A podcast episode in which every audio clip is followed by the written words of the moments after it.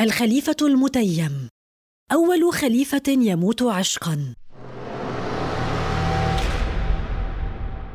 سرقت جاريته عقله وقلبه وسرقتها منه حبة عنب.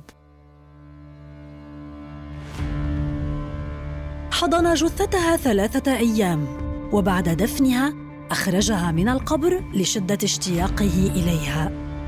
يزيد بن عبد الملك الخليفة المتيم.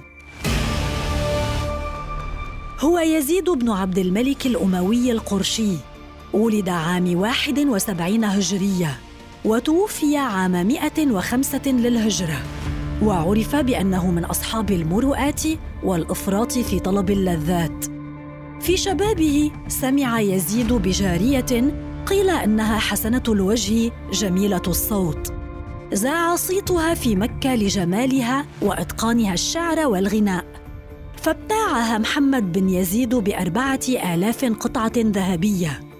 لكن أخاه سليمان لامه على إسرافه وأرغمه على أن يردها لصاحبها ففعل.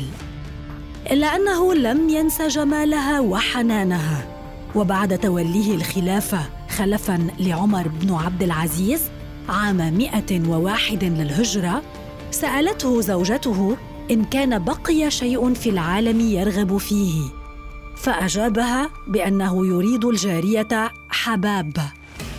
لتبعث زوجته على فورها إلى الجارية وتهديها إليه وتنزوي هي في مخادع الحريم.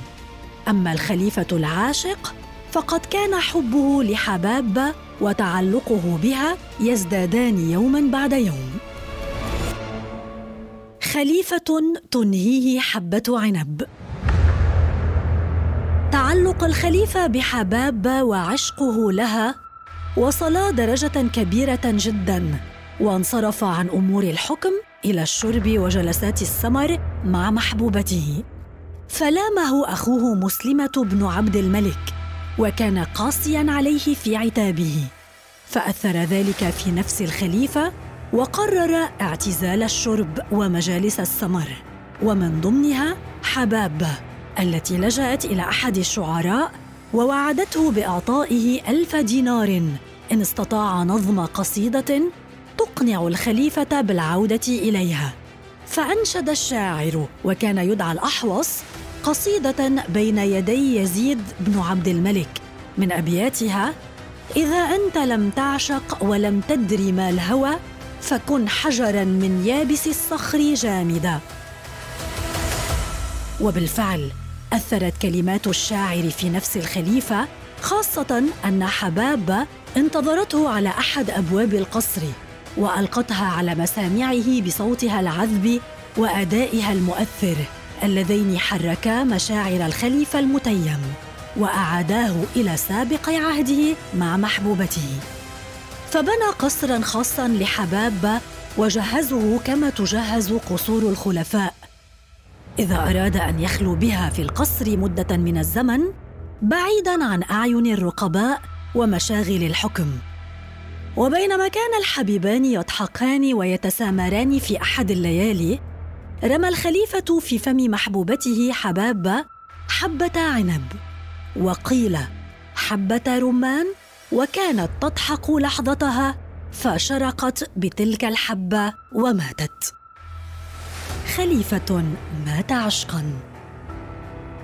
جن جنون يزيد على موت محبوبته بهذه الصورة المفجعة وذرف الدموع على فراقها ولم يصدق أنها فارقت الحياة فعلا. فبقي إلى جوارها يشمها ويقبلها ثلاثة أيام حتى بدأت جثتها تتعفن وتفوح منها رائحة كريهة. ولامه الناس على فعلته فأمر بغسلها ودفنها. وقيل أنه أقام على قبرها اياما وأنشد فيها الكثير من الشعر. ووصل فيه الأمر أن غلبه الشوق إليها بعد دفنها بثلاثة أيام. فأمر أن ينبش قبرها وتخرج جثتها لينظر إليها نظرة أخيرة. وحين لامه أتباعه وحاولوا لفت نظره إلى بشاعة منظرها وهي في القبر أخبرهم بأنه ما رآها أجمل من ذلك قط. وبقي على حالة من الكمد والحزن بعد موت حباب ولم يغادر قصره حتى مات حزنا على محبوبته بعد أربعين يوما من موتها وقيل سبعة عشر يوما فقط لتنتهي بذلك قصة الخليفة الوحيد الذي مات عشقا إذ لم يعرف التاريخ خليفة مات حبا سواه.